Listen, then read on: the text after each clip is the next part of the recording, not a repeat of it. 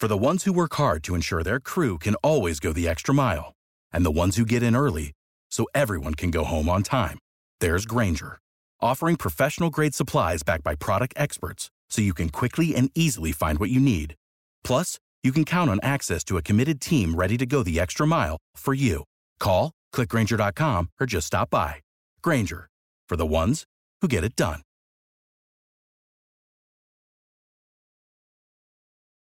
Every team, every topic, everywhere. This is Believe.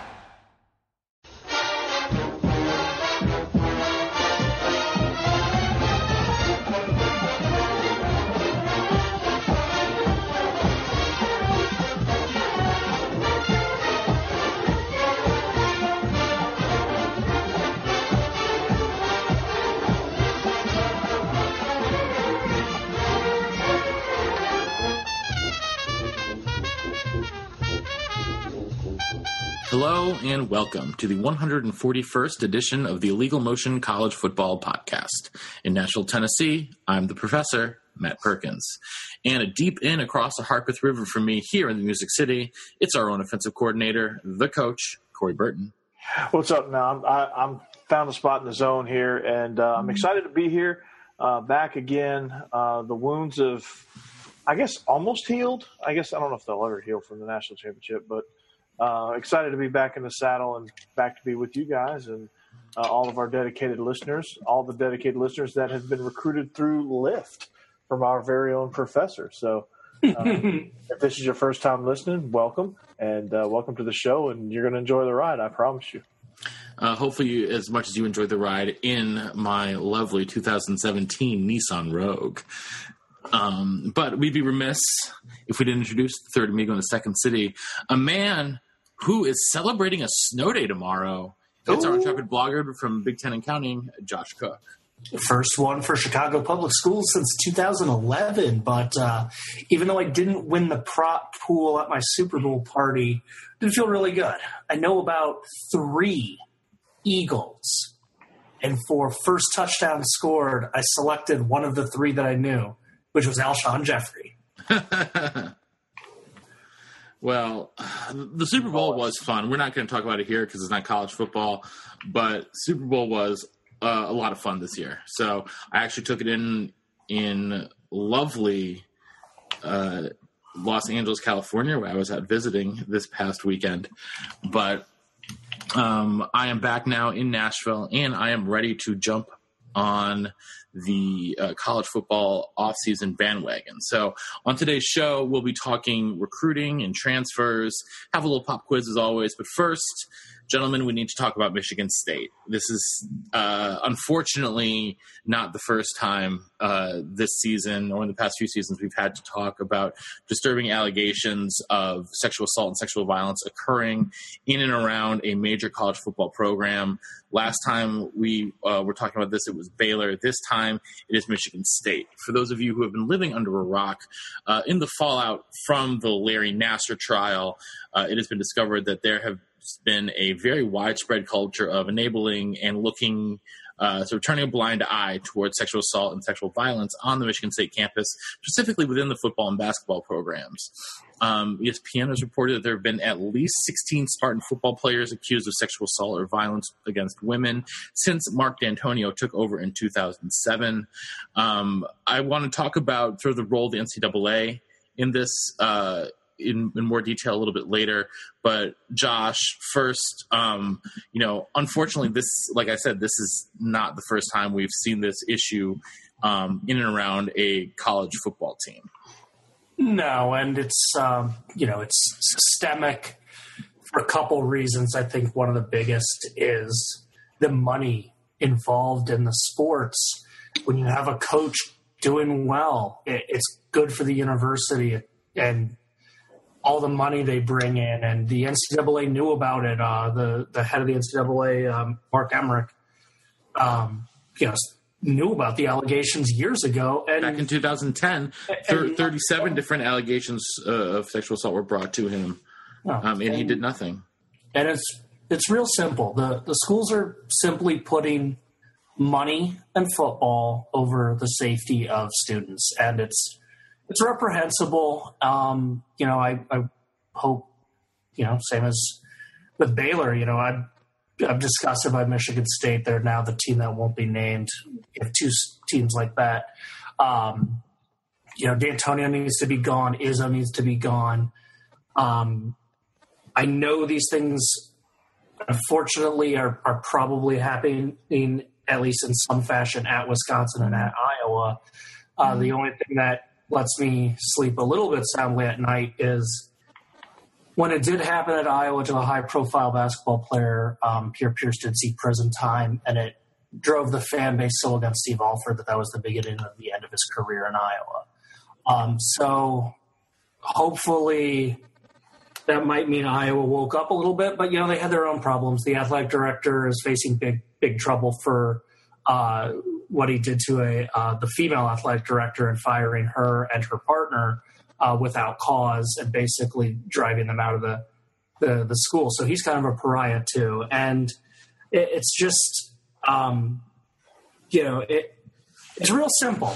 It's real simple. Uh, do the right thing, but that seems to be the hardest thing to do when money's involved and it's it's just disgusting. And quite frankly, the thing that pisses me off the most is when these coaches, you know, Izzo said, "Well, as a father of some daughters, I feel no, as a goddamn human being, you should be disgusted. It's that simple." Yeah, I mean, God Almighty, I, I can't, I can't believe that people actually let this stuff go on, even even in the face of, you know, big time money. I mean, somebody like Larry Nassar is, you know, I was talking to somebody about it, uh, even in just in the context of U.S. gymnastics. I mean how, with all of the checks and balances that the IOC has, how it how is this okay with him being able to take these girls alone in his hotel room and do the treatments? Why why is it resorting to that? I mean, do, why do they trust him that much to you know, I think even somebody who doesn't have a whole bunch of allegations against them would be hard to trust in, in a room. I mean, these, you know, these young girls are, uh, you know they're they're in good fitness. They're very attractive. And you know at the end of the day he's a man. And you know that's got to draw some concern if you're alone in a hotel room with nobody to really hold you accountable for. And you know it's basically his word versus theirs. And at that at that time who's going to believe the athlete you know and, well what i think is so outrageous and offensive about the michigan state thing is this is a good example. Um, you know, coaches talk about Larry Nassar, and I'm talking about what the football and, and basketball teams did covering up player abuse. So Michigan State has had players that's in their student body on their basketball and football teams harassing, abusing, raping women, fellow students. That's going on. And then one of their team doctors is molesting underage women from the gymnastics team. So Michigan State has had two separate scandals at the same time.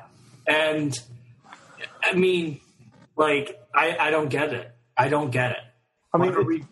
it's it's unacceptable. You know, I, I mean, it really is, and there's not really much we can say about it because you know it's just so I don't know. I mean, you know, we've never been faced in that situation where there's a lot of money involved and all that stuff. But I mean, even then, you know, you got to say, okay, enough's enough. There's people getting raped. We can't sweep this under the rug. We have to do something about it. And the fact that nothing was done about it just makes these people even more despicable. And they're just as despicable as the people that were doing it.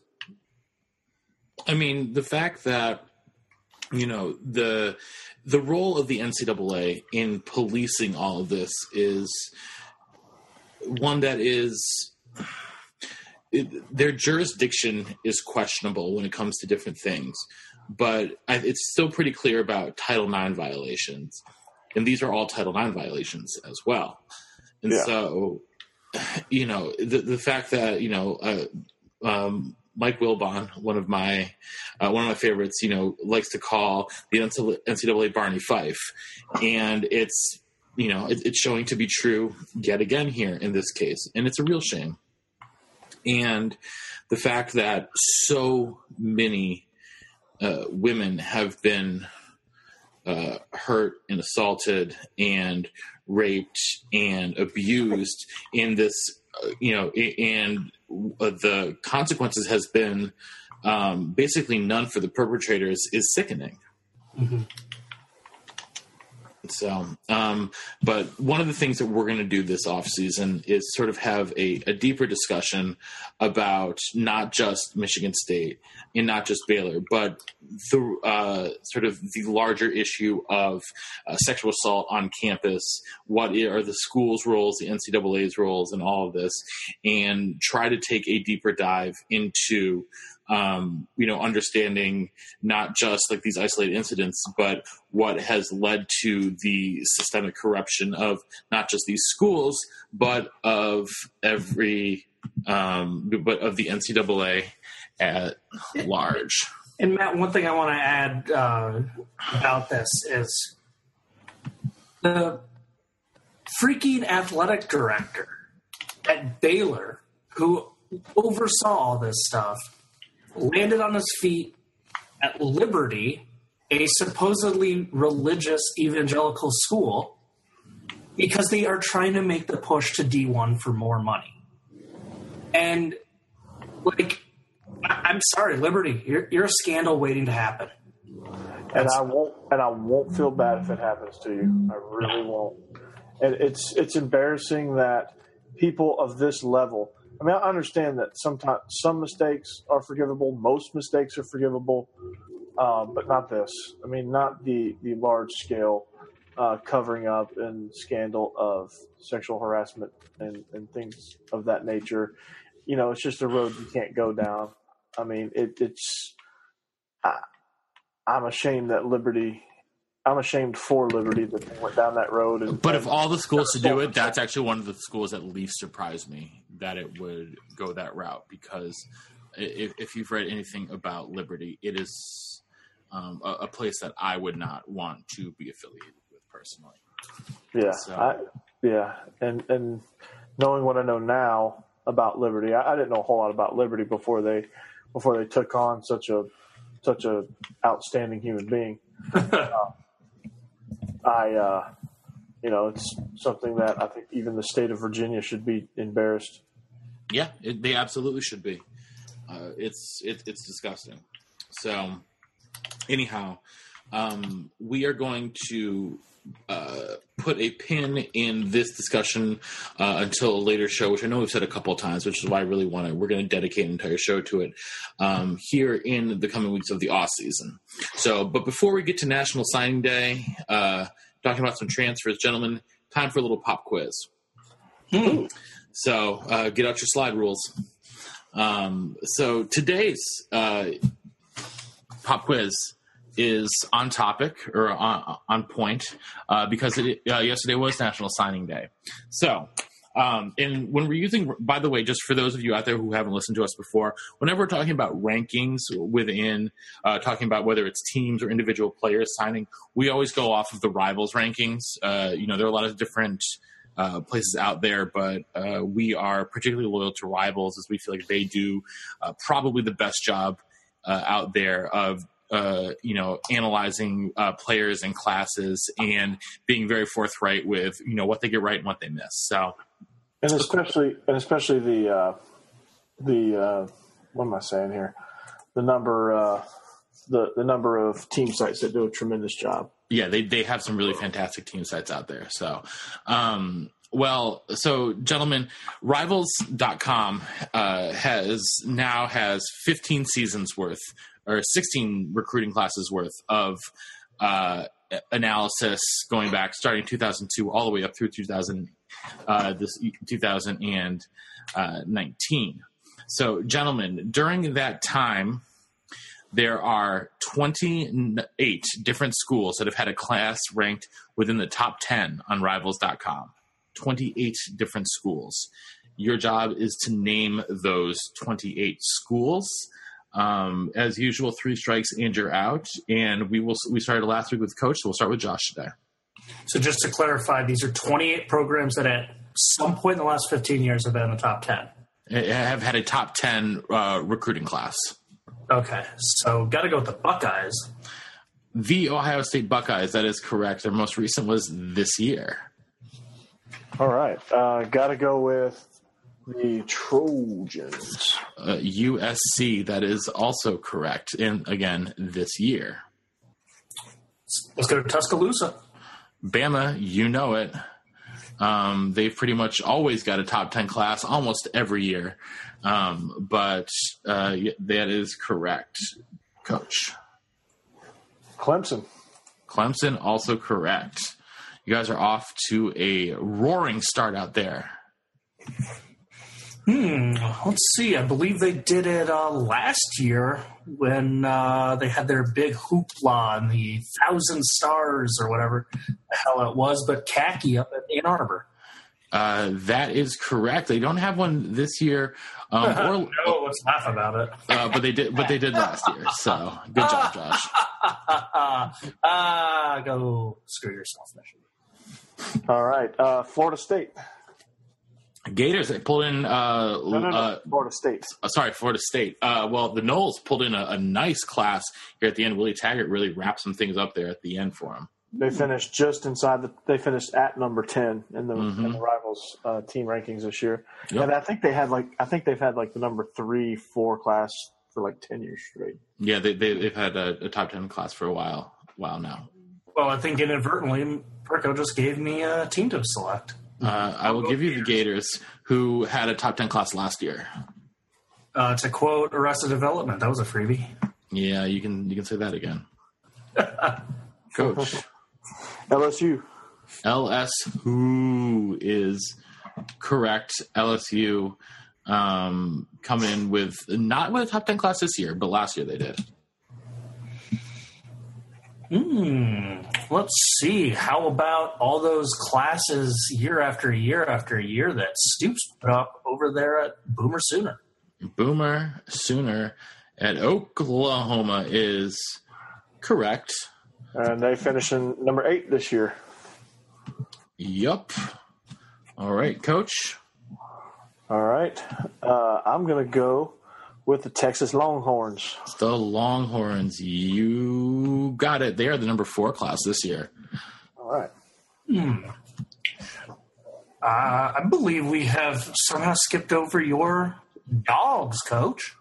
The dogs have not uh, have not been mentioned yet. That is quite a surprise, there, Coach. Especially because they it, I, thought that, I thought that was in your lead in. I thought that was part of your lead in. no, no, it was not. That's why I didn't say them. I, I swear I heard it in your lead in. Th- But th- this year's Georgia class might be could go on to be one of the best on record. yeah. Well, Yeah, it's, okay. you're, you're up, Coach. All right. Well, I can't say the dogs anymore, right? um, Penn State. Pennsylvania State University is correct. They have a number five class this year. Um, Coach Franklin out there doing pretty good on the recruiting trail. Hmm. Yeah, I'm gonna go to the SEC well again and head over to the Plains and cross off the state of Alabama with Auburn. Yeah, it's been a couple of years since Auburn had a top 10 class. Last time was back in 2015. But nice Well, I, I shouldn't say we're done with Alabama. I mean, UAB and South Alabama, they might be creeping up. I don't know. It's all about the U. Ooh, Uh, nice The U. The U is correct. Number six class this year. Mark Richt is killing it. Mark Richt is Let's see. Let's see. there. Good job, gentlemen. You are now halfway there. You have 14 out of 22. Nice. Or sorry, Um, 14 out of 28. 14 out of 28. Uh, so I think uh, I think early on in his time, getting a couple quarterbacks, including Josh Rosen, I think UCLA's been up there a couple times. Oh, yeah, that is correct. The last time was 2013. Yeah, was that the Rosen class? No, Rosen was 2015. Okay. Well, I'm, gonna- I'm going to go with the Fighting Irish. Yeah, nice one. Also, their last year in the top uh, top 10 was 2013, which surprised me. They landed just outside this year at number 11. Let's see. Let's see. Uh, one of those Chip Kelly era teams had to have done it up in Eugene. Uh, yep, 2011 was the last year that they did at Oregon. Nice. All right, I'm going to go with Texas A&M. Tamu. Yeah, last year, in fact. Yep. Um, you know, someone someone had him recruiting well. Um, this year's class fell off a little. Still ended up at 16. Not terrible. Well, it probably deserves an asterisk, but I believe that one of those Hugh Freeze classes at Ole Miss was in the top 10. Yes, Ole Miss has had multiple top 10 classes. Uh, the 2016 class was particularly notable, and that was the last one that appeared in the top 10. Old Mississippi. All right, I'm going to go with Tennessee. Yep, that is correct. UT back in 2015 had a top 10 class. That was their last time on the board. Gentlemen, well done. There are eight left. Eight left. Eight now, left. now is when it gets a little tricky. Let's see. Whew. I am going to say that at some point along the way, quite possibly when they nabbed Christian McCaffrey, that Stanford slipped into the top 10. Oh yeah, that is correct. Their last class uh, was 2000, in the top 10 was 2012. Okay. Well done. All right. Well, uh, I kind of feel like I'm in an uh, advantage here uh, because I work at Rivals.com. uh, my second year with the company, uh, a team in the state of North Carolina finished in the top 10, and I was completely surprised. Uh, that would be the Tar Heels. Tar Heels back in 2009. hmm Hmm. Correct. Nice. Nice. Let's see. You guys are you guys are 22 for 22 to start. Yeah. I believe either the class that got him there or the class that came in shortly after when it appeared that the visor had things going with the Gamecocks. I think South Carolina got it a couple times. Cocky 2007 was their last time on the top Yeah. 10. Well done. Uh, Coach, where was that in relation to their SEC title game trip? Uh, that was uh, their title game trip was 2010. So Yes, that, that, that Yeah, so that was that was the class that helped get them there. Okay. yeah. Uh, was that the Marshawn Lattimore class? yes, Lattimore, Connor Shaw, Alshon Jeffery. Yeah. Yep. Alshon Jeffery, you're going to be pumping gas. Yep. Um, Stephon Gilmore. yeah. Um, the last time Nebraska was relevant uh, was sometime in the rival era. Which this was between 2002 and now, not 1987 and now. Uh, but coach is still correct. 2005, Nebraska had a top 10 class. I don't care. It was still a, a good joke to make. Um, Okay. let's see. Ooh, boy.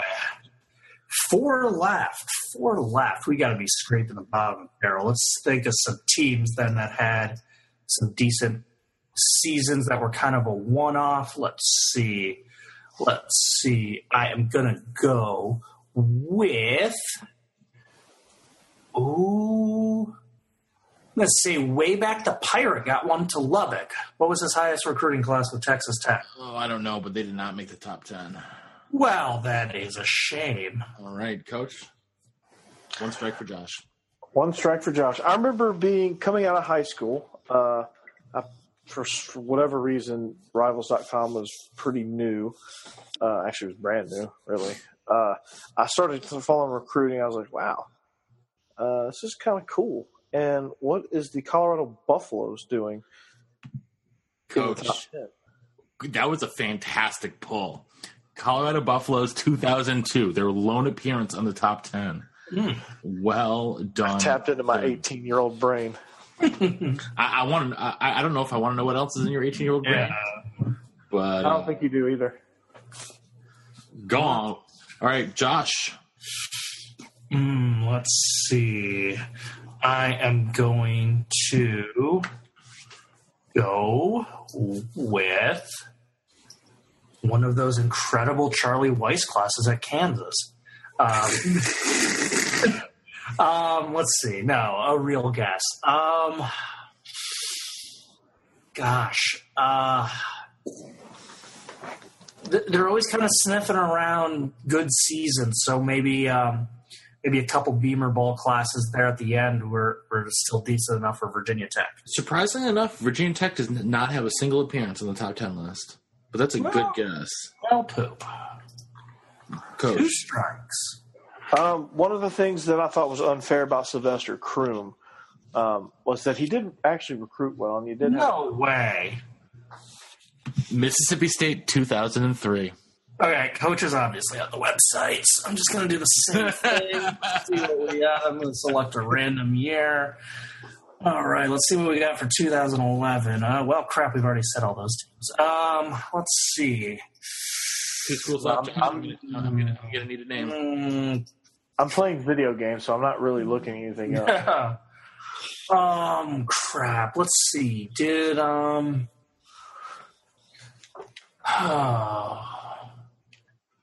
God, he always had good teams. Maybe, maybe that was because of some good recruiting and not just his system. But did Toronto, West Virginia, ever get in there? Ooh, I like that guess. Uh, he did have a couple good classes, but never quite cracked the top 10. Well, poop. That is three strikes. You are out. Wow. Coach, Coach, can you name the last two schools? Give me conference. One ACC, one Pac 12. Jeez. Okay, Pac-12. So we already said Stanford. We already said Oregon.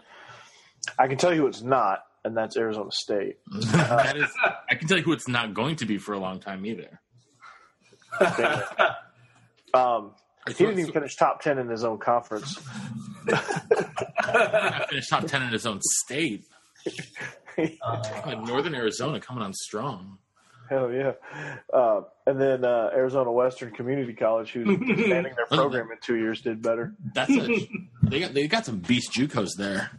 No kidding. Glendale, Arizona Western. Uh, okay, so it's it, I'm down to Washington and Cal. I know Cal was good in the mid 2000s. I'm, I'm down to Washington and Cal uh, in the Pac-12. Uh, ACC, I'm going to take a freaking stab at Okay, it. uh, Cal is the correct answer, by the way. 2005. Oh shit. Okay, I was on the right track. Uh, ACC. Um, I feel like I feel like it wasn't Pitt, wasn't BC, what wasn't Georgia Tech for dang sure. We'd be cel- Georgia Tech fans be celebrating if they if they somehow made it into the top thirty. Uh, not Wake Forest. I already said UNC. I already said Florida State. I already said Clemson. Uh, Ooh. I might have a guess then. Go for it. Well, I mean, by process of elimination, we've knocked out a lot of schools, but um, I don't know, maybe Philip Rivers' class? Josh, very well done, sir. Uh, North Carolina State. Actually, it's, it's going to be post Philip Rivers because Philip Rivers is what was 2004 NFL draft class, I believe. Okay. so so he probably helped but land the 2003 NC State class was in the top 10. Nice. What was that coach's name? Like Chuck Amato or something? He wore those weird glasses, He was a former Bowden assistant. and that means he had to wear crazy glasses? Yeah, because Bowden wore the, the prescription Oakleys. But he wore 3D glasses. That is true. Well, good job, gentlemen. Uh, Coach wins today's round of trivia. Ooh, I just checked uh, Chuck Amato. You mentioned he was a former Bowden assistant. Well, he currently is a Bowden assistant again. He's the defensive coordinator at Akron. Yeah. Yeah, nice. All right. Well, um, let's get into uh, National Signing Day was yesterday, and all the, the fireworks surrounding National Signing Day were not nearly as uh, bright this year because of the early signing day, which happened back in December. However, there was still some movement there uh, on. Uh, you know, uh, in and around National Signing Day, uh, but this year's top class, and quite frankly, uh, one of the best classes in the rivals era is this year's Georgia class, which is number one. They have eight five stars, coach. Uh, I don't remember a team ever having eight five stars in one recruiting class before. It's the most ridiculous thing I've ever seen. And then they have, uh, let's see, one, two, three, four, five, six more that are a tenth of a point away from being a five star. They're 5.9 uh, rated four stars. Um, just to, oh my God, just uh, even on signing day, they, they, they, they cease to amaze. You know, it's, uh, you know, pulling Quay Walker, pulling uh, damn, all these names. Uh, Quay Walker with the with the hat toss. I, I keep seeing the hat toss there. Uh, pulling Tommy Bush uh, out of out of Texas, pulling.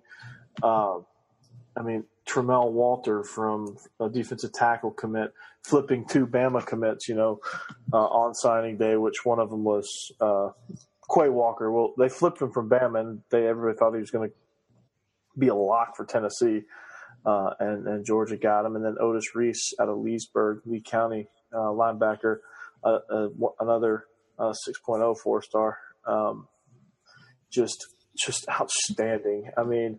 Uh, you know, where do I start with this? Uh, the, the last five star hauled in was Tyson Campbell out of Plantation, Florida, uh, defensive back. Um, you know, just filling all kinds of needs with dynamic playmakers. So, I mean, this class was a record-breaking class. So, uh, you know, everyone's talking about Justin Fields, the quarterback here uh, that, that, Georgia pulled, and, and, rightly so. He's an outstanding quarterback. Who do you, though, think is going to be uh, the guy who sees the most meaningful snaps next season from this from this class? Zamir White. I think it's going to be Zamir White uh, out of the skill position players. Zamir White, the number one running back in the country. Yeah, he's he's far and away. I mean, if you watch his tape, the guy's just the guy's just a human highlight reel. He will be an immediate impact. Um, I think on the offensive line, uh, Georgia actually returns uh, three starters on the offensive line.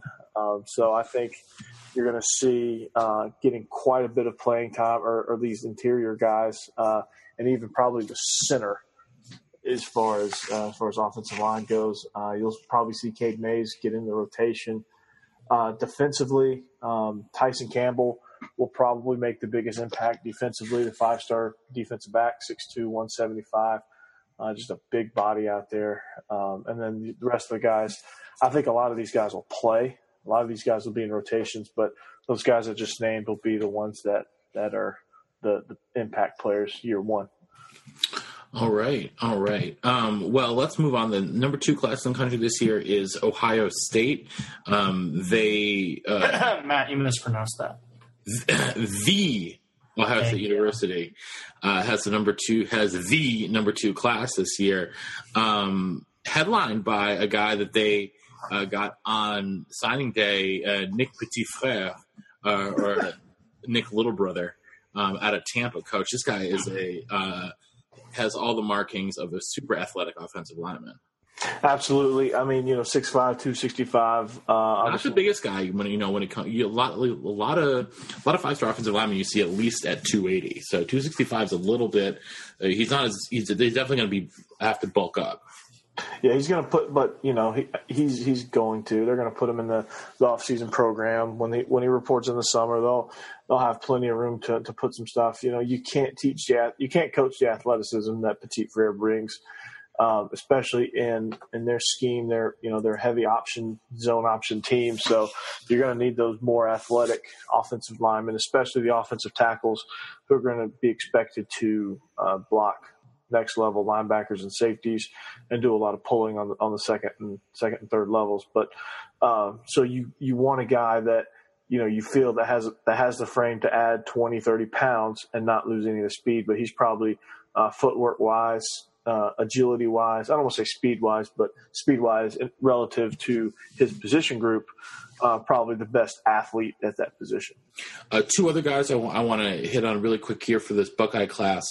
Uh, first, uh, first one is a, guy you are very familiar with, Coach Master Teague, running back out of Murfreesboro, right here just south of Nashville. Yeah, I mean, Master Teague is, is extremely dynamic. He's He's 5'11", six foot. I think he's about six foot. Uh, two ten, just a just an absolute hammer that can run over you and run by you. Um, he is uh, he's as dynamic as they come. Uh, he'll fit right in.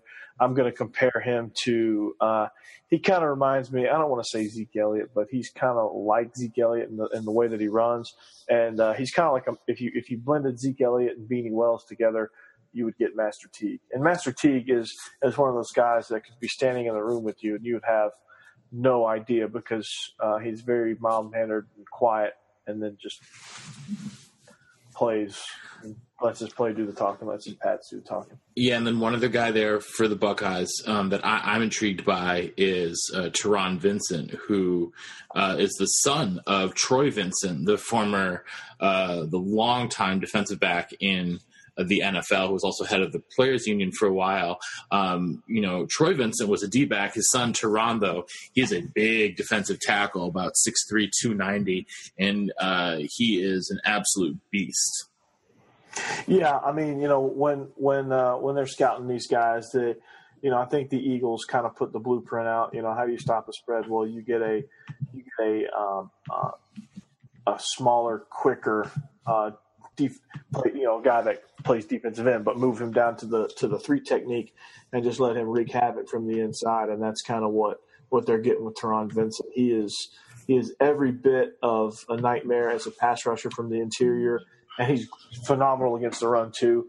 Uh, he'll probably his playing weight will probably be 300, 305 uh, once he finally gets settled in in Columbus. But I mean, the guy's a the guy's an absolute stud. You you don't you don't make it over to IMG Academy and not be a stud. So that goes without saying. But you know, just his explosiveness off the ball and and how violent he is with his hands and just how good he'll be as an interior pass rush makes him a, a dynamite prospect.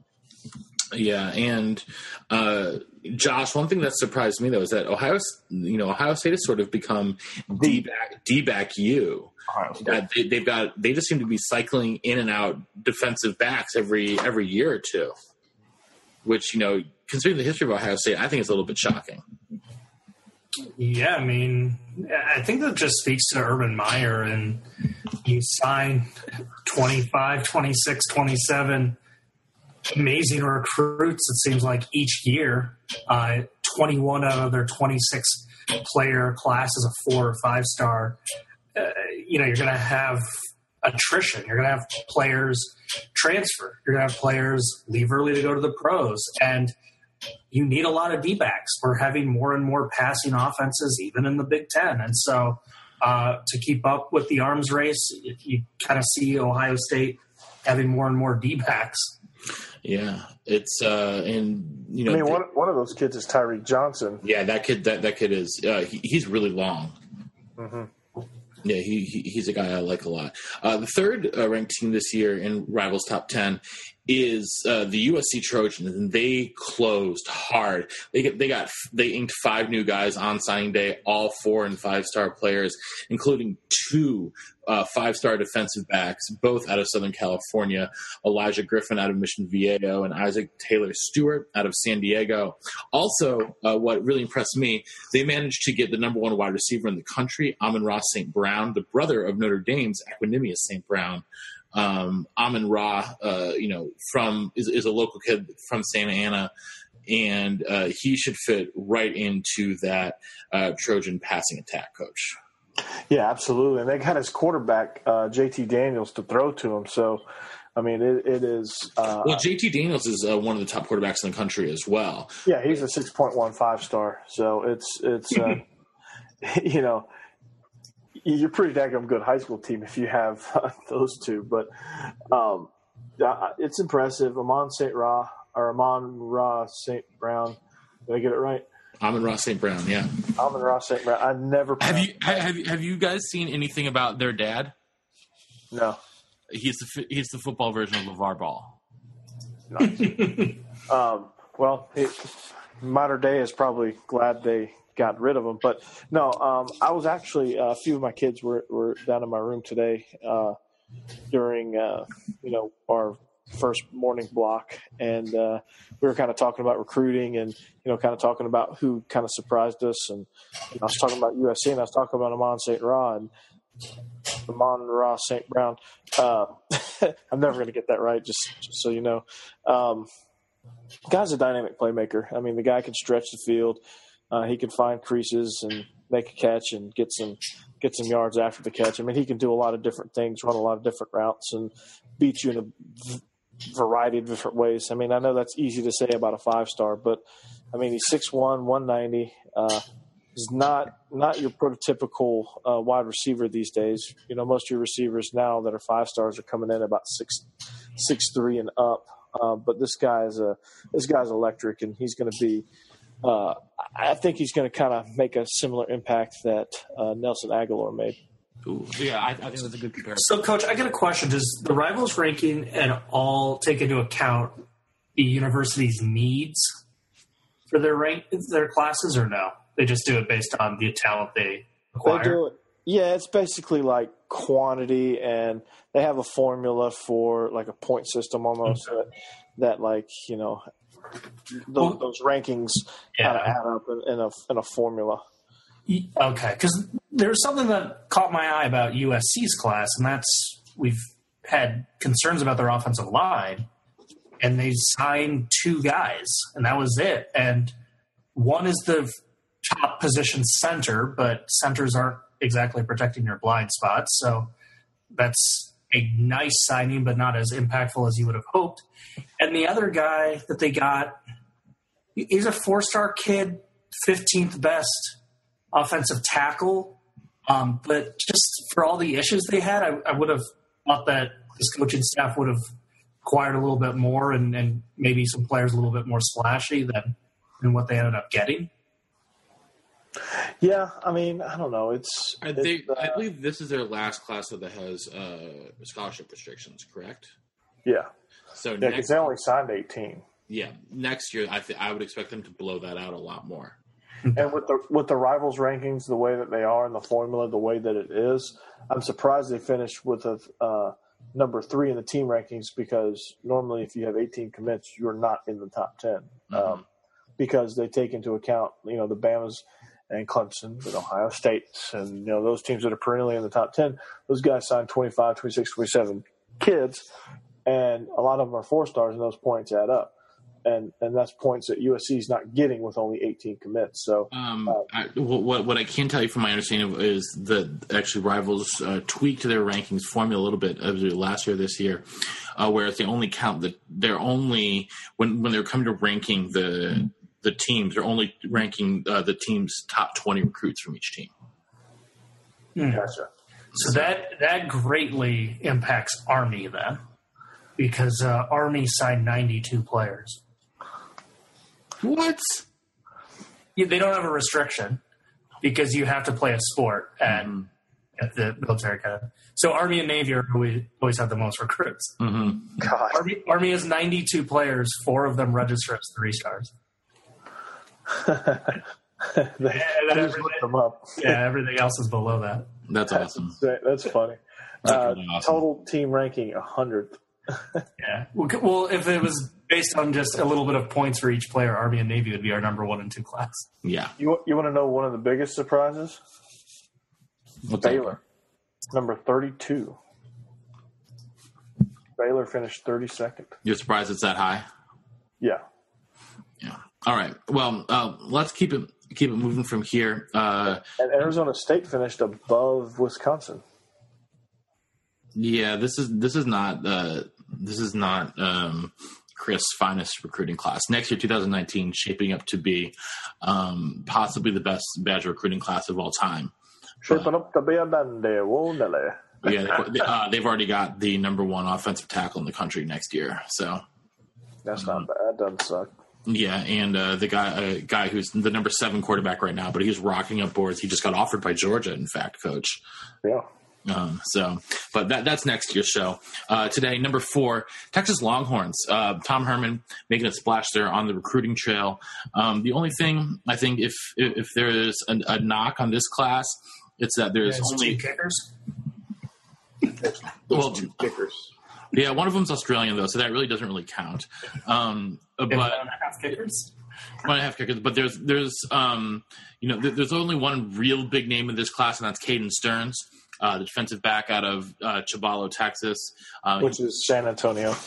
Yeah. So he uh, uh, Sterns though a, a real rangy uh, guy. He can I, I see him as kind of a Minkah Fitzpatrick. Could play corner or safety.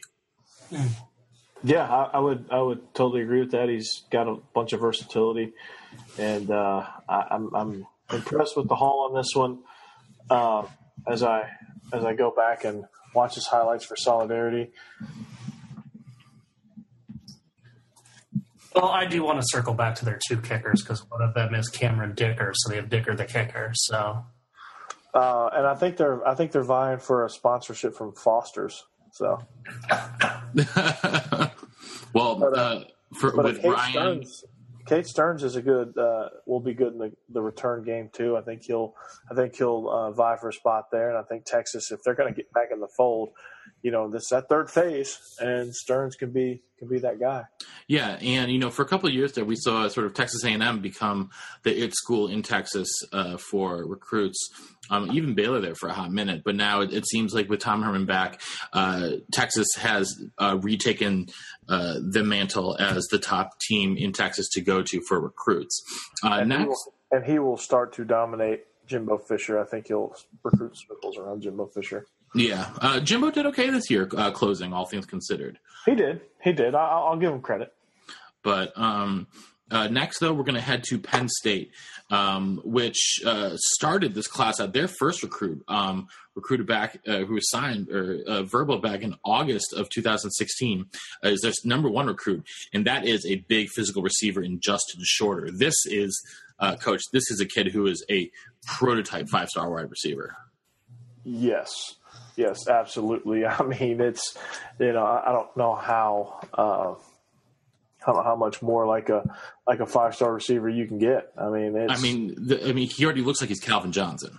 I know. I mean, the, the kid is outstanding. I mean, it's I, I, don't know how to describe him by by you know without saying all the obvious things about him, but you know, it just it's going to be exciting. You know? He's big, uh, he's fast, he's physical, um, and he exactly. And I think that uh, it wouldn't surprise me to see him get on the field and, and be a be a big factor as a true freshman because that's a team that's losing uh, some some of their top receivers.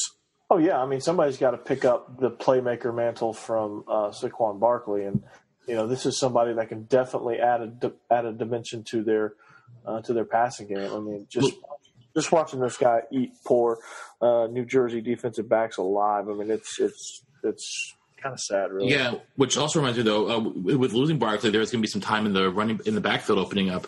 Uh, Ricky Slade out of Woodbridge, Virginia, is a is a really is a really started running back, a smaller guy. Um, definitely not going to be the pound between the tackle site, but I could see him uh, working as a running back and especially as a receiver, whether it's out of the backfield or in the slot for them as well. Josh, you'll appreciate this though. Uh, Penn State got a kicker too. Do you know where he's from? Oh God, I hope, hope Australia. Ankeny, Iowa. Eh, Iowa's got a bunch of good kickers. Where is where is Ankeny, Iowa? Ankeny, uh, I believe it is the uh, western half of the state. All right. Well, why didn't you go to Ames then? Why? That's in Iowa State territory. I'm double checking that so the good people of Ankeny. Uh, hopefully, I don't lose my Iowa citizenship card. Yeah, uh, one other guy that we should talk about in this class, though, Coach uh, Micah Parsons, uh, the big linebacker. Love him. I was I was about to I was about to uh, interject and talk about Micah Parsons. I mean, that guy is. Uh, there was so much in the air about where he was going to land. Clemson and it seemed like Clemson and Bama were the the front runners for a long, long time. Uh, you know, even you know, even amid all the rumors that he was guaranteed to go to Penn State, um, it, it, was. Uh, I think Penn State got a tremendous haul right here at the linebacker position. He is going to be an impact player for. But sure. um, if I if I'm not mistaken, uh, didn't Georgia flip a, a, Penn State player pretty late in the process? Yeah, uh, Justin Fields actually. Mm, yeah. Justin Fields, yeah, he, he was uh, he was a Penn State commit early on actually, and they flipped him uh, back in right before the early signing period. Actually, yeah. they flipped him, but and and they were thinking uh, they were thinking Georgia was going to be the dark horse in the Micah Parsons race because of his relationship with Justin Fields. But you know, Micah Parsons uh, again uh, announcing that he was uh, that Penn State was his was his home. Uh, he signed in the early signing period, and he might actually I'm not. I'll have to double check on this, but he might actually be an early enrollee. But 6'3", 245, I mean, good God Almighty, uh, this guy is going to be uh, an absolute stud. Uh, I'm glad he's in the Big Ten. Um, if he's not with Georgia, and uh, I'm glad that you guys have to deal with him up there. Well, uh, uh, well the, the, last thing I want to say about Penn State is probably someone's looking at their recruiting, going, "Whoa, they only got one quarterback. It's a three star kid. Uh, clearly, Franklin sees Sean Clifford, the four star kid from last year's class, or, or, or Jake Zembiec is the future once Trace McSorley finishes up after this last season. Well, especially when Fields flips so late in the process, that it, Yeah. it doesn't really leave them open. Exactly, but I, I just think that that probably played a factor in him flipping as well. Yeah, true. Um, well, then let's head down to the to the Canes, who come in at number six. Um, the Canes have uh, a couple big names in the class, Mark Pope being one of them, but uh, the other one is the the number two running back in the country this year, uh, and that is Lorenzo Lingard, who is out of Orange City, Florida. So, um, Coach, tell me a little bit about Lingard. How does he stack up to Zamir White, who is the number one back in the country? I mean, you know, it's it's it's a tough comparison because uh, I think that Zamir White is, you know, a head and shoulders above even.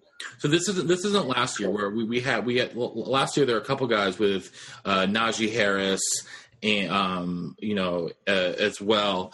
That's Najee of Harris, Cam Akers, and DeAndre Swift were the top three last year. top three. They were all sort of you know neck and neck with each other. Maybe Harris hair above the rest of them, but you know it was all pretty quick, but uh, you know pretty close. But this year it seems to be pretty cut and dry that uh, that Zamir White's the guy.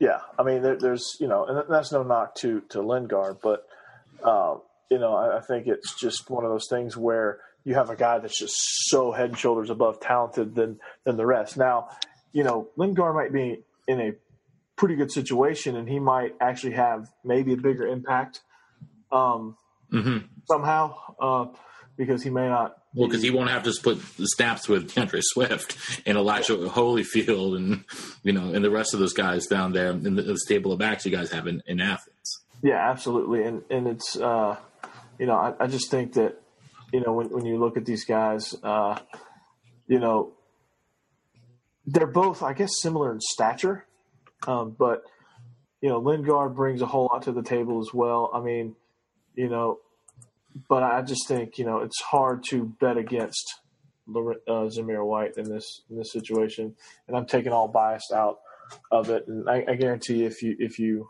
you know if you looked at them both, they you would be able to tell. Yep.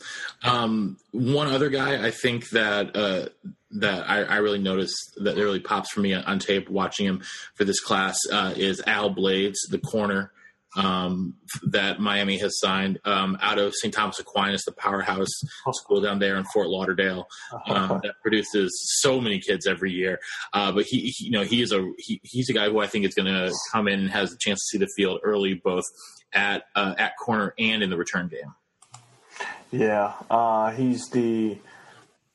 I can't keep count now, but he, he's like the, the last of the, the Blades family that, that's going to make a big impact uh, down at the, down at the U. Uh, I think the most recent Blades uh, after Al was, uh, I guess, um, Was it Will? uh, no, it was, it whoever it was whichever Blades was on the uh, 2001 Miami team. Um, it was probably was probably regarded as one of the craziest people in college football. But um, you know, Al Blades Jr. comes in. Uh, I mean, it, it was. I mean, it wasn't really much of a race. You, you knew from day one he was probably, uh, despite all the hoopla, and despite what might have been said or what might might have gone on, you knew far and away he was going to Miami without a doubt. If they offered, they did. Um, he's going to be one of those just blanket corners, six foot, one seventy. The, the cornerback position is starting to trend taller now, and you're starting to see taller, more physical guys, and, and he's definitely got that, and, and he is uh, he's quite a competitor too. So I, I I love this signing. I think he's going to be a major impact on that defense, a defense that needs a little bit of swagger, and he's definitely got that. Uh, Coach, just remember you just mentioned though that uh, 2001 uh, Canes football team. Uh, take a guess, guys. Uh, how many players from that 2001 team were drafted in the NFL? Thirty-five. Josh, Mm, 40 even. uh, Josh, a little bit closer. 38. 38 guys. Ooh. That is But if we're doing Prices Right rules, he went over. He did go I over. He did go Yeah. over. A Well, it's incredible to think that they finished five and six that year too. Didn't they have seven? Didn't, wasn't seventeen of them? Seventeen of that number drafted in the first round. that is exactly 17 of them were. Um, This was also part of the conversation that I was having with the same kid when we were talking about uh, USC's signing class. We were also talking about one of the, the greatest team ever assembled, and uh, and hey, even Ken Dorsey got drafted seventh round, number 241. Hey, now, I he's think now looking for a job in the NFL as a quarterbacks coach. hmm hey, I think he would have been just fine if he'd gone anywhere other than Cleveland. You could say that about anyone for the past 20 years. Yeah. All right. Um, surprisingly low this year. Only number seven are the uh, reigning national champs, Alabama. Still, however, um, they still managed to pull in um, uh, uh, two new five stars on signing day. Um, the biggest one being Patrick Surtain, um, who you, a name you might remember because his father was a corner for um, the Dolphins, among other teams, for a long time in the NFL. Uh, he's the number one corner in the country this year, according to Rivals, uh, the number eight player in the country overall. Um, he plays at that other powerhouse down there, American Heritage in Plantation, Florida. Uh, he, he's a special, special talent out there at corner, isn't he, Coach? Yeah, he really is. I mean, he, he's an impact player. He's a, he's a guy that's not going to make you feel so bad about losing Minkah Fitzpatrick. Uh, but you know, when you look at this class, uh, the, the the biggest thing for for Alabama, and this is probably uh, just tells you that you know just kind of where they are in the college football world is that they are disappointed, and and the biggest story from the Alabama recruiting class is not who they signed and not Patrick Surtain, but who they didn't sign in Quay Walker and uh, Otis Reese and um, you know some of some of the other guys that got flipped by other schools. You know, They they, also don't have, they also don't have a quarterback in this class. yeah, which is which is odd, but you know what you know what do, what do I know? Uh, you know, it, it's Alabama. We know we know they'll be good. I mean, this. I don't want to bring up a painful memory, Coach, but I think you saw all the youth on the field in that national title game.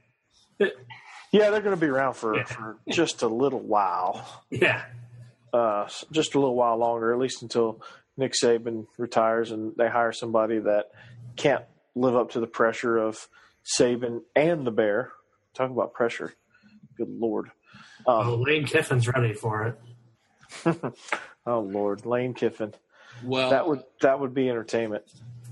Well, uh, guys, um, let's head then to uh, number eight, which is Clemson. Clemson has um, the number one recruit in the country in quarterback Trevor Lawrence uh, out of Cartersville. Sunshine. Yeah, uh, if anyone has uh, of you listening has ever seen Remember the Titans, and if you're listening to this podcast and haven't seen Remember the Titans, I am quite astonished. But uh, Trevor Lawrence is a spitting image of uh, Sunshine from uh, Remember the Titans, and he, I mean, this kid can sling it like few that I have seen. Yeah, and uh, he, is. Uh, this is one of the, we were talking about last year's running backs class, which was just a razor's edge of of difference in uh, how you evaluated, and uh, it was really like who who you thought was a better running back was actually based on what kind of impact they were going to make for their team. And DeAndre Swift, I guess, ended up being the best running back out of that class after their freshman year. Uh, it remains to be seen. You know, time will tell who truly is the best running back out of that class. But DeAndre Swift had made the most impact up to this point. Uh, that's not to say Najee Harris won't make a huge impact next year, and Cam Akers will do the same at Florida State. But you know, I think when you look at this year's quarterback class with uh, Trevor Lawrence and Justin Fields, and then you can even throw in JT Daniels in that mix too. It's a fr- it's a razor's edge difference in in talent wise uh, what they can do. You know, Trevor Lawrence is more of a uh, can run if he needs to, but has a has an accurate rifle, and uh, and then you know Justin Fields is that dynamic athlete, and JT Daniels is again uh, a big guy that can that can move if, if he has to and and pick you apart. So uh, very impressive with with Trevor Lawrence. Thought he was far and away the best quarterback in this class uh, for a long time until the other two caught up a little bit. But you know, you can't you know you can't teach six five. You can't teach two twenty. Uh, even though he looks, even though he appears lanky, he's still two two twenty. Or actually, no, he's not two twenty. He's two hundred. Uh, still pretty lanky, but uh, just going to be. It, Clemson and Georgia both have a really good problem, and that's what are they going to do at the quarterback position? Could uh, Clemson face a little bit like what Alabama had with Tua and Hurts? Because I mean, Bryant had a really nice season, but I think we think of him more as like a athletic runner who could pass a little bit, whereas obviously it's the opposite of. I, I think you're going to have exactly that situation. You know, Trevor Lawrence is going to, you know, I, I think. I hate to see this um, because it very rarely works, but in today's game, it might work better than it used to. But you might start to see these teams go with two quarterback systems. Uh, you know, you might have a package of plays for Trevor Lawrence, you might have a package of plays for Kelly Bryant, and then you know you you kind of trot them both out there, and then if one of them gets hot, you stick with them. Uh, Well, if that happens, you know who's coming back to coaching. The old ball coach, baby. oh, he, he's going to love it. He'll be like, "Well, I, you know, I, this, this ain't Doug Peterson and uh, Jesse Palmer, but I'll take it. Um, I can call some ball plays with these guys." uh, Clemson small class this year only consigned 17 guys, but did have six four stars, sorry, six five stars there in the mix, including Trevor Lawrence, obviously. Um, a couple really good wide receivers as well in Justin Ross and uh, Dion Kendrick. Um, but the one guy, the one guy that I love for them um, is Jackson Carman. Uh, Jackson Carman is an absolute mauler with a mean streak. Uh, they pulled him out of Ohio. He was considered to be a strong Ohio State lean for a, a long time, um, but they uh, they signed him on the early signing day, and I thought that was a coup for uh, for their offensive line. They're gonna. He's a guy who I think is going to come in and start from day one.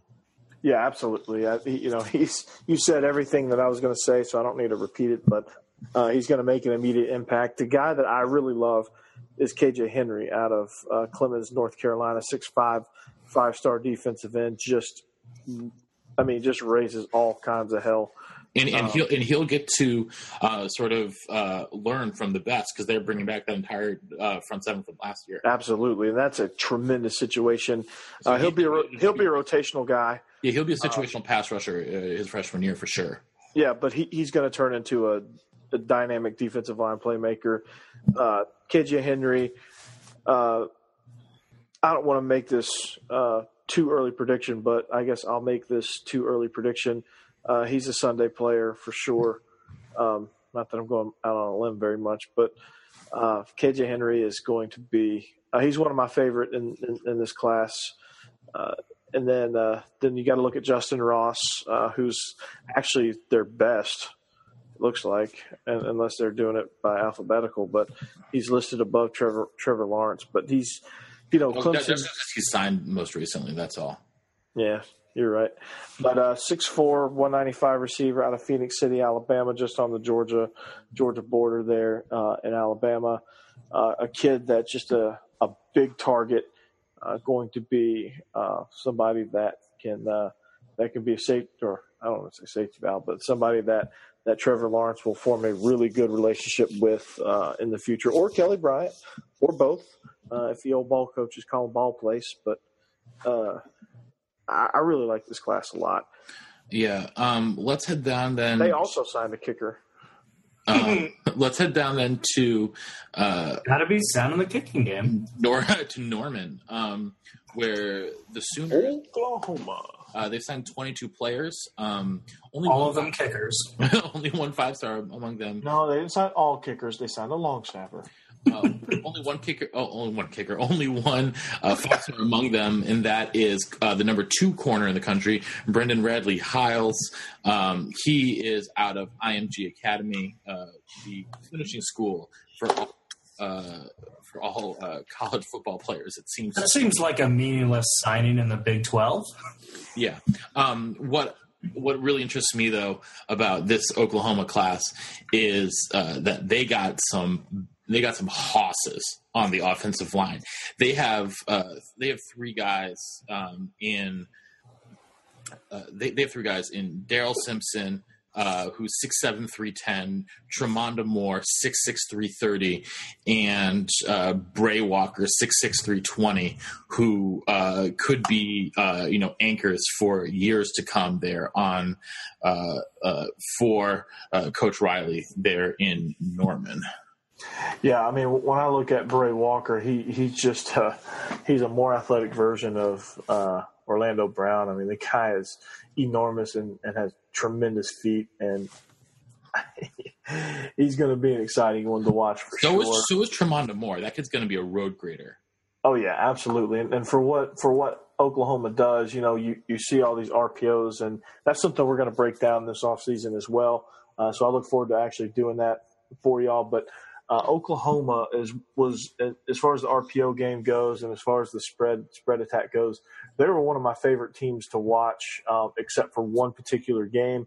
Um, I wasn't a fan. I wasn't, you know, too enthralled with what they were doing. I was focused on hoping we'd get some stops, but um, nonetheless, if you look at it objectively, they are fun to watch, and, and uh, they have dedicated themselves to having a premier offensive line.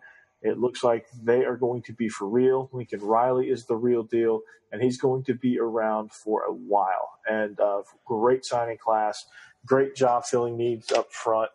You know, it's just one of those things that, you know, you, you look at all the, the, the flashy skill guys and the DBs and the you know, but you know, very rarely do people pay attention to the offensive line commits. I know Matt, you're uh, you're a former hog yourself, so um, not surprised that you know you're, you're, featuring these guys, and I'm glad that you are. Um, but they've got two great tackles here in Tremonda Moore and uh, Bray Walker, um, as I just uh, the aforementioned Bray Walker. So, uh, very impressive class for Oklahoma. Surprised it was only the ninth the ninth best class, but uh, they got a lot of what they needed. So the impact of this class will, will pay huge dividends. Yeah, and they got they got they got a, a fair amount of bodies there for the defensive line as well. And so. Tremonda Moore is a is a JUCO kid uh, coming out of Independence. Mm-hmm. Um, so next, uh, finally, um, uh, Clemson and Oklahoma were tied at eight, and so number ten is Florida State. Um, Willie Taggart with um, a late push, get uh, getting basically six guys uh, to sign on on uh, here on signing day, and also managed uh, to get um, you know the, the, the big guy that he got after he took that job was uh, Jaden Woodbey, the um, the safety out of uh, St. John Bosco, the uh, powerhouse in Southern California, out there in Bellflower. He's considered the number three safety in the country, um, six two two oh five, and can really lay some wood. Yeah, absolutely. That kid is that kid is amazing. Uh, you know, I'm, I have an, uh, you know, I'm, I'm, I'm the resident offensive coordinator, as as you guys know, uh, as you uh, dedicated listeners know um, that is me, the resident, the resident offensive coordinator, uh, and we're sponsored by Farmers apparently. Um, we are farmers. Dun, dun, dun, farmers, please send us a check. Uh, seven one three. You know the rest. Um, no, um, as much as I'm the resident offensive coordinator, I do one of my favorite positions to watch and evaluate are the safeties. You know, as an offensive coordinator, that's probably uh, the position, one of the positions I look at the most, actually, uh, to kind of see what those guys do. Those are the most active people on defense. Besides, the thing I've liked most about New Five. Oh, thought I turn the volume down on that. Apparently not. not. Apparently not. Um, but uh, the thing I look at the most when I evaluate other teams is I, I, look at their safeties and I look at their inside linebackers. I kind of I kind of draw that tunnel down the middle of the defense and just kind of look at uh, I, I, go from the top down and look at safeties, uh, inside linebackers, and defensive tackles. Those are probably the most important pieces to your defense as far as evaluating what they do, because those guys really kind of unlock the uh, unlock the scheme. But um, I digress. I talk about scheme, but Jalen Woodbey is one of those guys that will give you nightmares if you're trying to break down a defense because not only can he cover, not only can he cover a lot of ground, uh, he can play a variety of different coverages. He can be a box guy. He can be a, a, he can play a deep half. He can play a deep quarter. He can lock up on a slot receiver, or he could come in and kill your running back at the line of scrimmage. And honestly, I, I see him coming in and just basically they're saying, "Oh, here was Derwin James' responsibilities last year. Go like okay, have, have, at it." You know? Yeah, he, he's going to Um, do it. Um, uh, uh, also, uh, continuing with the trend of uh, sons of former NFL defensive backs, uh, they also uh, signed Asante Samuel. Son. Yeah, I wanted to, I wanted to talk about that. You know, uh, Florida State, their top three in terms of uh, ranking recruits, all in the defensive backfield. It's going to be intriguing. You know, uh, loading up on their pass defense, and And then number Uh, four was was a linebacker, Amari Gainer. yeah, um, AJ Lytton, a kid uh, out of Maryland that basically the entire Big Ten wanted, um, and Maryland had to have felt that they had a little bit of home field advantage. But you know, he picked uh, he picked Florida State, and that's going to be it's going to be an interesting pass defense now, and seems like uh, it's going to be a good thing for the ACC. You see where that league is going; they're not quite there to the Big Twelve or the Pac twelve, but they seem like they're trending more and more pass heavy. What worries The, me? the ACC the ACC is a is a uh, is is what the Big Twelve wants to be. Um, lots of offense, and they play enough. They play a little bit of defense in the ACC, which is which is fun to watch. Yeah. Well, so what would worry me though, if I am a Noles fan, is that uh, their offensive line this past year was not fantastic, and they are not really helping themselves at all with this recruiting class. Bringing two offensive linemen, neither of whom are terribly, you know, uh, terribly got- w- well regarded. They got Um, three. Three, uh, uh, Christian Meadows, Jalen Goss, um, and go yeah, Chris- and Christian Armstrong. Yeah, Christian Armstrong's probably the best of the bunch, um, but again, I don't think I don't see any of these guys coming in and having an instant impact. And one of the things that we saw this year, especially um, after Deondre Francois went down, is that they couldn't uh, open consistent running lanes uh, for uh, whether it was Cam Akers, whoever was in the backfield, and that really sort of uh, did not help their offense. Well, I think what I think what's going to happen now. I think I think with the the coaching shift and what Taggart brings to the table scheme wise, I think that's how they're going to help themselves out. They're going to open things up more. I think Jimbo was kind of more of a, uh, you know, you hear you hear the the term pro style and uh, you think, oh well, it's just kind of boring offense. But I mean, really, it it kind of was. It was kind of like what the NFL was, you know, up until last year, where it was just everybody was doing the exact same thing uh, from the exact same formations, and, and it came down to what did, did I draft better than you? Um, that, that was the NFL for a long time, and uh, that's the template that Jimbo Fisher was using down at Florida State, and uh, he got by on a fa- on the fact that ninety five percent of the time he recruited better than his opponent did, and the one year that that didn't come to fruition was this year when in the first game uh, all his weaknesses and his weaknesses in his scheme were exposed and the offensive line was put out uh, i guess on an island or however you want to describe it. They were just exposed in how you know how much they didn't fit that scheme. Now willie taggart is a spread guy and he's not going to ask as much of his offensive lineman or he's not going to ask the same things out of his offensive lineman that jimbo fisher and his staff were. So um, it remains to be seen what kind of impact these guys can actually have.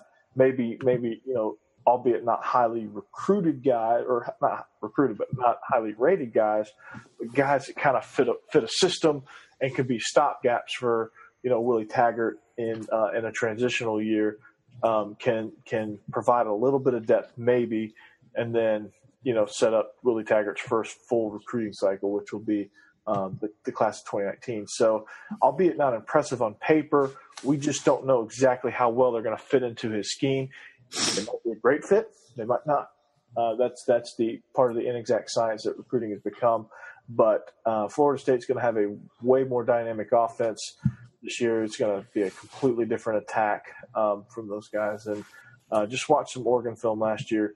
Oregon wasn't incredibly. Uh, they were kind of low on talent, lowest they'd ever been, really. Uh, so uh, it's not a good representation. But if you look kind of deeper past the personnel and just kind of what they were doing, you put you put Florida State type athletes in that system, and it becomes a lot more impressive or a lot more attractive. All right. Well, we're out of the top 10, but uh, Josh, as an Iowa fan, I feel like we need to talk about Iowa quickly.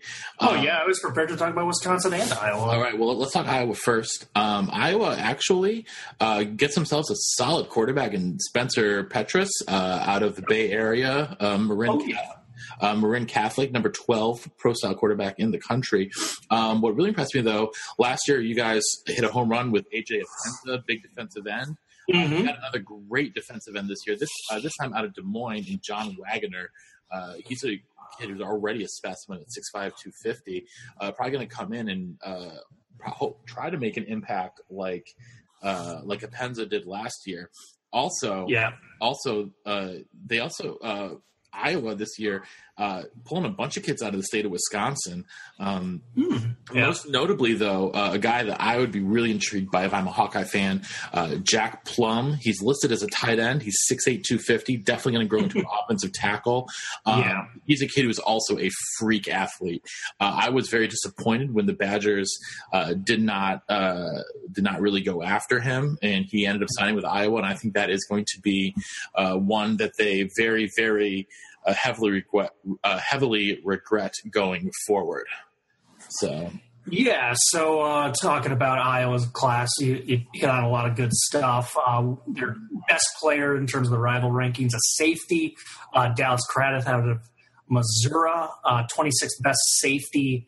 Um, but Iowa's been developing their, their secondary players really, really well. So it's going to be intriguing to see. Here's one already with a little bit of pedigree as a four star. I actually think that- grows up. that, that Julius Into- Brent, is- Julius Brent is actually probably the better.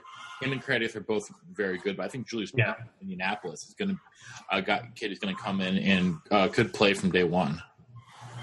Yeah, it'll be interesting to see what, what how this all shakes out. Uh, Iowa, you mentioned Spencer Petras. We see the impact already um, of Ken O'Keefe. I'm sure some people are chuckling a little bit, but Iowa's offense, when he was the offensive coordinator, just looked better. Uh, the stats don't always back that up because actually they had some positive years uh, with now shall not be named. And then this year they actually had their one of their best passing years statistically, but it just looks so herky jerky. But Ken O'Keefe uh, has a pedigree as an offensive coordinator in the NFL. Right now, he's just being the quarterback's coach. He recruited Petras. It's, it's really, really intriguing to see what O'Keefe does with him. You look at some of his other players that he coached, uh, most notably for me, at least as a homer, was Brad Banks. Um, mentioned uh, Julius Brent, Matt, uh, the, the kid out of Indianapolis. I won't go on him. And then the, number one recruit in the state of Iowa, you mentioned him, Waggoner.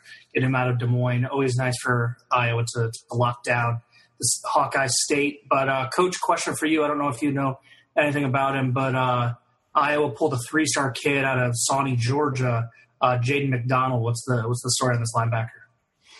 Well, uh, Suwanee, uh, Georgia. He's, uh, I believe, he is a North Gwinnett guy. He's 6'1", 210. I mean, North Gwinnett was the state champions this year um, in the state of Georgia. My cousin was there, but um, again, I mean, he, he's a guy that you know could play. Uh, he's a very versatile kid. Um, tremendous talent. Um, it was a really tremendous talent year for for them. He's extremely physical.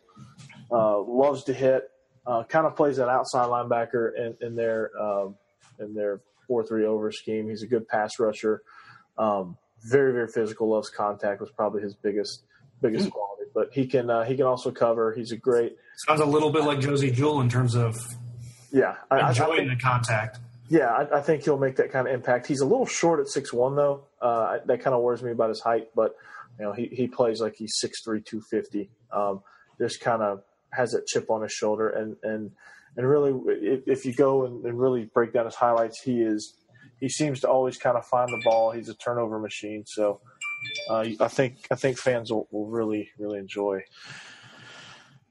Definitely. Well, uh, let's uh, finally then turn to uh, my Badgers really quick. Um, only Matt, I, I- Matt, I don't know what you're going to jump up, what you're going to say, but can I tell you what jumped out at me? what's that? The height of some of these players. Uh, Boyd Dietzen, six three defensive end, a six four linebacker, and CJ Goetz, a uh, six six defensive tackle, and Isaiah Mullens, and a six five DE in Cormac Sampson. At the very least, are going to be batting down a lot of balls at the line of scrimmage. Well, actually, so the guys, yeah, uh, Mason Platter and CJ Goetz uh, are two linebackers, both going to be outside linebackers in uh, you know in that uh, Badger three four system are going to be great. They're both about six four six five two thirty. Um, uh, the uh, the guy though that you just mentioned, in fact, uh, Cormac Sampson, he's actually going to be playing tight end for the Badgers, not defensive end where he's listed. Ah, interesting. Yeah, and uh, him and Jalen Franklin, who's listed as an athlete at six four, is also going to be playing tight end. Isaiah Mullens, though, this kid is six six two eighty, not the highest ranked kid, but you watch his tape, and uh, you know for a guy that size on the defensive line, he can move pretty well. Uh, uh, the jewel of this class for the Badgers is linebacker Jack Sanborn, a guy that Yep. Coach and I have been on for a long time. Uh, he is uh, uh, for those of uh, for those Badger fans out there. He's going to remind you a lot of someone like Mike Taylor, hmm just a really sturdy middle linebacker who's going to make, uh, you know, who's going to make every tackle. But um, actually, uh, my wife's cousin uh, is his uh, is his position is his position coach there in Lake Zurich, Illinois. And uh, as much as he raves about Jack and says he's a great player, his little brother, who is just a freshman this year, is already apparently bigger and faster and stronger than him. So, uh, and this is a Lake Zurich team that uh, went to the state title game in Illinois uh, and you know lost a heartbreaker. But um, it's, it's a really great program, and Jack Sanborn is going to be a, a definite player for the Badgers going forward. The guy though that I'm most curious about for the Badgers. Um, in this class is a kid named Isaac Guerendo out of Avon, in, Indiana. You mean, you mean it's not the clamp captain, Dante Burton, my cousin? He's um, the clamp captain. the clamp captain. That's, his, Um, that's his nickname on Hudl. If you're if you're Yeah. Um, no, Isaac Guerendo. Uh, he ran the fastest uh, electric time 40 uh, this year at um, at the Notre Dame camp, and he, uh, you know, he al- was already running uh, an electrically timed 40. Uh, in the four threes, and he's going to have the kind of speed that we have not seen at Wisconsin in a very long time. Speaking of speed, I'm I'm I'm digging Aaron Crunkshank. Oh, Eric, Aaron, Aaron Cruickshank. Aaron Cruickshank. Crunkshank. I'm gonna call him Crunk. Aaron Crunkshank he, because he's Crunk. Uh, out of Brooklyn, uh, Matt, you and I have kind of watched his highlights. Yeah, time out, and he, he's got some over- wiggle. yeah, just wave, just raved over just how slippery and elusive he is, and just how like it just seems like it when you watch him. It doesn't really seem like he's moving all that fast, and all of a sudden there's a just this huge gap between him and a defender, and it's tremendous. It's, it's unlike anything I've seen. He's just so smooth. Yeah, um, actually, uh, a guy that he, uh, a, guy that he really reminds me of is uh, Josh Jacobs, running back for Alabama, um, who is a, a sophomore this year, but just super slippery back um, out of uh, who was originally out of Oklahoma, but um, who, like Cruickshank, was a uh, quarterback in high school. Crunk, crunk, crunkshank. Cronkshank was a was in high school. So, um, but coach, are there any other guys out there that you think are really good fits on their teams that we have not talked about, or any, um, you know, or, or any teams that you thought either did surprisingly well or surprisingly poorly? surprisingly well. I thought uh, Washington did surprisingly well. I thought South Carolina did surprisingly well. I thought Florida did surprisingly bad. The story, the biggest storyline from Florida's recruiting class is the fact that um, the kid's mother, uh, Jacob Copeland, uh, was was, was not thrilled with his uh, with his decision. But albeit they, they got a pretty good class, uh, decent class in Dan Mullen's first uh, off season there. South Carolina, uh, I was pretty impressed with them. Ricky Sandidge is probably uh, their, well, actually is their best guy. A kid out of Concord, North Carolina, a kid that everybody was was after. Uh, kind of really pulled pulled him out from uh, from under Georgia. And uh, a tremendous defensive tackle, 6'5", 263, kind of one of more of those you know, speed rushing three technique types that is going to put a little bit more on his frame.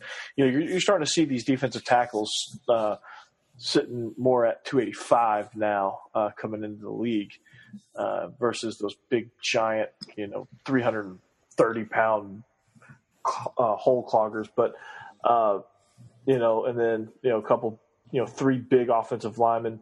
Uh, signees Maxwell Iyama from Murfreesboro, Siegel High School, 6'6", 280, tremendous athleticism, has a frame to put more to put more on him. So uh, impressed with South Carolina with what they were able to haul. Uh, considering the season they had, they did they did pretty well. Uh, Nebraska coming in at number 21 uh, in Scott Frost first year, um, as bad and putrid as they've been last uh, in the Mike Riley era, uh, a very short-lived Mike Riley era. um, Scott Frost came in uh, in the middle of a, uh, a New Year's Six campaign. I was able to get Adrian Martinez at quarterback, kind of a guy that he can groom um, at that position. They signed a kicker out of Hoover. Um, and they signed Caleb Tanner out of Lithonia, Georgia, a linebacker, 6'3", 235 inside linebacker. That's going to be, uh, of course, extremely physical. a lot of people, a lot of linebackers in the Atlanta area seem to kind of fit that same mold there. Um, Michigan was one that surprised me. I thought they would do a lot better than they did. Uh, North Carolina is one of those that uh, I thought could have done a lot better but also kind of surprised with what they were able to pull. William Barnes out of Apopka, Florida. I saw him at an MPA showcase. Uh, he traveled all the way up from Apopka, Florida to participate in, in a, uh, in a showcase. Ends up signing with uh, the University of North Carolina. Um, um, well, one team though that I want to, that I want to say, uh, uh, Coach GQ. Ooh. I mean, I know Lubbock's a t- tough place to recruit to, but yeah. Texas Tech, uh, the worst Power Five class in the country this year, they come in at 79th behind such recruiting luminaries um, as Florida International, Toledo, and Louisiana Tech, and UTSA. Uh, so you got to be a little bit worried. I mean, he's on, uh, uh, you know, he, he's on precarious uh, ground as it is. All right, listen, listen to one of their signees. Listen who they got locked up, locked horns with in this recruiting battle. All right, Sterling Galban. All right, I'm, I'm thinking they're trying to hit the Wes Welker, Dan, Danny Amendola mold again. Uh, please, please, please go to Rivals and look at this kid's profile picture. It it will make uh, it will make you laugh. We had a side story when I was working at Rivals. We used to get all these like mail-ins back when people used to still mail in DVDs to us, and we had this wall. We called we called it like the Wall of Fame, very sarcastically. But people would send in these like really goofy looking pictures of themselves, and we put it on the Wall of Fame. And this kid would definitely go on the Wall of Fame. Um, so listen, Texas Tech won a grueling recruiting battle with Bowling Green, Columbia, Cornell, and Dartmouth, uh, and Illinois, and and TCU and yeah, and Illinois, Nevada, New Mexico. Like, yeah. So, I mean, I'm not saying this kid's not good, but I mean, he's a. Uh, to be fair, he's a five ten white kid. He's a five ten white kid, but right. so was Wes Welker, I guess. But, yeah, but you know, for every Wes Welker, I mean, how many quasi Welkers are there out there? Like, especially in Texas. I mean, there are a dime a dozen out there. So yeah, but I, I guess Coach GQ is just chilling. yeah, he's just chilling. Um, just chilling. In fact, two of his guys uh, haven't even actually signed. They've just uh, verbaled it, but actually haven't signed their paperwork. And Sir Roderick Thompson and oh, Gabriel God. Douglas, this, who is actually one of their bigger recruits, uh, wide receiver out of Denton. So, well, to be fair, Texas Tech recruits do have a hard time signing their name. Uh, th- this kid probably uh, I'm surprised this kid made it to, to his signing. Uh, I, I, think he stopped at a buffet on the way. Demarcus Marshall, 6'3", 350 pounds at the guard position. If you look at his recruiting profile picture, it doesn't look like he's moving too too good. Mm-hmm. All right. This, this well, guy, the uh, last things that I want to talk about before moving uh, away from the recruiting is. Well, hang on. We got to give we got to oh. give our legit. I don't want to say uh, Army Army's DFL, obviously, but well, no, I did want to say one thing. Actually, two things, real quick. Uh, Monroe's DFL. Uh, Iowa State finding probably their wide receiver to replace Allen Lazard, the the outstanding Allen Lazard. They got a Cyclones got a four star kid out of Dayton, Ohio, uh, Joseph Scates, a six three, like that size, one eighty. Uh, that's going to be an intriguing intriguing kid for Campbell uh, to work with. 25th best or wide receiver, sixth best in a recruit heavy state of Ohio. So I like that. And then You guys, we did it again. We buried the lead. Dadgummit. We didn't talk about Arkansas. They uh, What's happening down in Fayetteville? well, they dominated the competition. They finished 66th overall. They beat out uh, Western Michigan, Marshall, Texas San Antonio. The Cavaliers of Virginia. Come on, man. Um, I'm sure Arkansas is not pleased that they finished behind Tulane or Wake Forest or Rutgers or, well, about half the country because they finished 66th. Uh, so we'll, we'll see how we'll see how Arkansas does, but they, they have to love love this recruiting class. I mean, they, they only have three two star kids. Yeah, and, and they signed only 16 total, which is a great haul. Uh, Now, Coach, I can't remember how many players are on a football team. Um, you, you're allowed to give out 85 scholarships. So 16 doesn't help that much. No, it doesn't. Mm. No, it doesn't. I think they were short too, even. Well, that's a shame. So, uh, their best recruit is a kid by the name uh, is a kid that uh, his name is more of a uh, table game than uh, a name, and that's Bumper Pool. that might win name of, and he's a white kid too. Uh, might win. Not that that matters, but uh, he might win name of the year in this recruit in this uh, recruiting cycle in this recruiting class. He's a four star kid out of uh, Lucas, Texas, uh, Lovejoy High School out in Texas. Uh, Bumper Pool. Alabama actually offered this kid. Oh my! Purely because of the name, surely. Yeah, surely. They said, you know? This kid was in the underclassmen challenge. Bumper Pool. Um. Well. Uh. Oh goodness. Bumper pool. I like that. Bumper Pool, yeah. I like that a lot. Um. and Uh, his first highlight was him dropping back in coverage and then like flexing because uh, one of the corners knocked down a pass. and then his second highlight in his uh, Rivals.com spotlight was him covering a receiver and and that receiver not getting targeted. Well, that blanket coverage, he's a shutdown corner. Bumper was- Island. And then his bumper island. Then his fourth highlight is him grabbing a receiver in a one-on-one rep. Bump and run, baby. That's right, bumper bumper pool. They don't call him bumper pool for nothing. Bumper run. oh my goodness. Oh my goodness. Well, uh, Finally, they're showing him playing real football. uh, just to tap on really quickly to uh, He's got really good form on this tackle. He's like perfect. Like he watched all the USA football instructional videos. You can tell. are they made by Tom Amansky? Of course. Did they win back to back to back AAU national championships? How did you know, Matt? I just I know stuff, guys. Oh, my. Okay, Um, okay. well, uh, uh, just I want to talk about a couple notable, notable transfers. Um, uh, Shea Patterson uh, has left Ole Miss for Michigan, and Jacob Eason, uh, coach, uh, he has left your Bulldogs to go back to his home state and is going to Washington. Um, which uh, which one of these guys will have um, a, a more impactful rest of their career? Both these guys, by the way, true sophomores. Yeah, honestly, uh, I mean, you can flip a coin, really. Uh, almost, I'd like to say Jacob Eason, but I think Shea Patterson, with what he can bring to the table uh, for Michigan, they they're really kind of they're pretty talented group. I mean, so is Washington, I guess. So, um, it, it really is just a coin flip. So I'm gonna say the one I want to be a bigger impact, and that's Jacob Eason. Uh, Josh, you have any thoughts on any of these guys uh, transfer? Uh, there's a lot of dysfunction at Michigan, it feels like. So I, I'm, I'm going to go the other way. I'm going to say Eason. I think Chris Petersen knows what the hell he's doing, and Harbaugh has yet to prove it. I'm also going to go with Eason as well because, uh, first of all, uh, he's going to have to sit out this year. Jake Browning is going to be a senior this year. Uh, works out perfectly. Browning, uh, Jake Browning can just hand. Also, Jacob Eason just goes places where there are other Jakes apparently.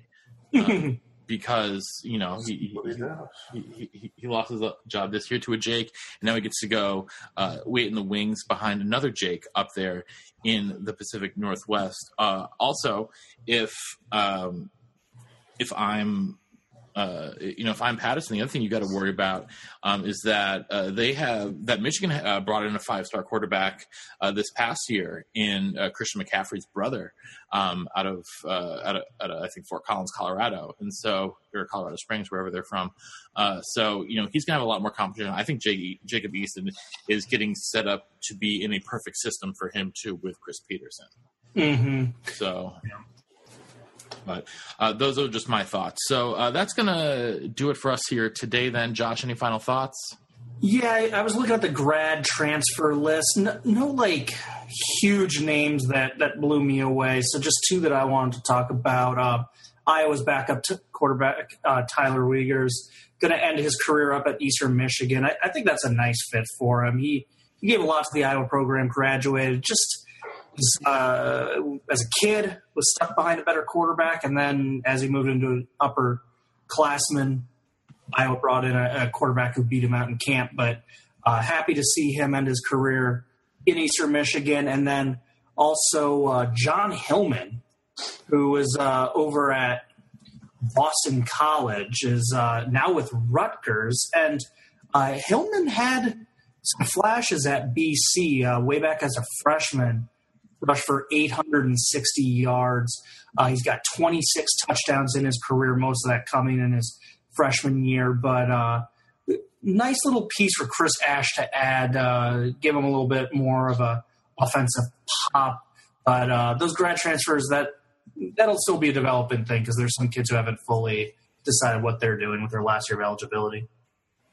Coach, any final words from you? Well, um, just wanted to say that uh, any any people that are out there that might be listening that has uh, sons in uh, that play sports in high school, uh, 106. Oh, I'll give the percentage. Uh, 95 percent of the participants in this year's Super Bowl were multi-sport athletes. So I encourage uh, and I, I, encourage all my athletes at Hillwood to, if they want to partake in as many sports as they possibly can while they're in high school, you're only in high school once. So I definitely encourage that uh, 1 million percent. So I thought that was kind of a cool fact um, from the Super Bowl. And I think uh, 28 out of the 32 draft picks in, in last year's NFL draft were also multi sport athletes. So you're kind of starting to see a trend there. So, uh, get out there and experience as much as you possibly can. Now, how many of those two sport players uh, had badminton as their second sport? Um, all of them were badminton. That's, that's what I thought. I, I, thought I had read that.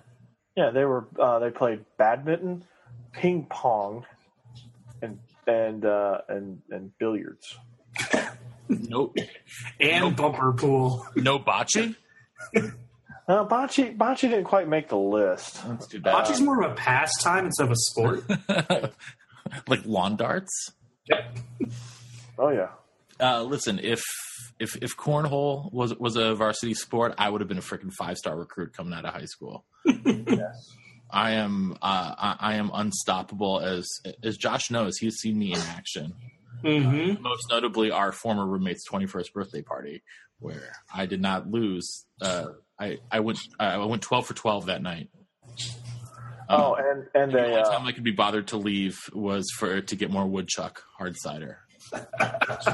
How much wood could a woodchuck chuck if a woodchuck could chuck wood? Uh, I don't know. Could a could a perko chug if a perko could chug woodchuck? um, well, a, a Perko could chug, chug woodchuck if a Perko could chug woodchuck, um, but it's it's all moot point. Uh, yeah, we've we've officially talked to the finish of this podcast. Yes, we officially have. So uh, on that note, uh, we're going to end it uh, today. Also, there's no trees left for the woodchucks to chuck because Greg Schiano has already chopped them all down.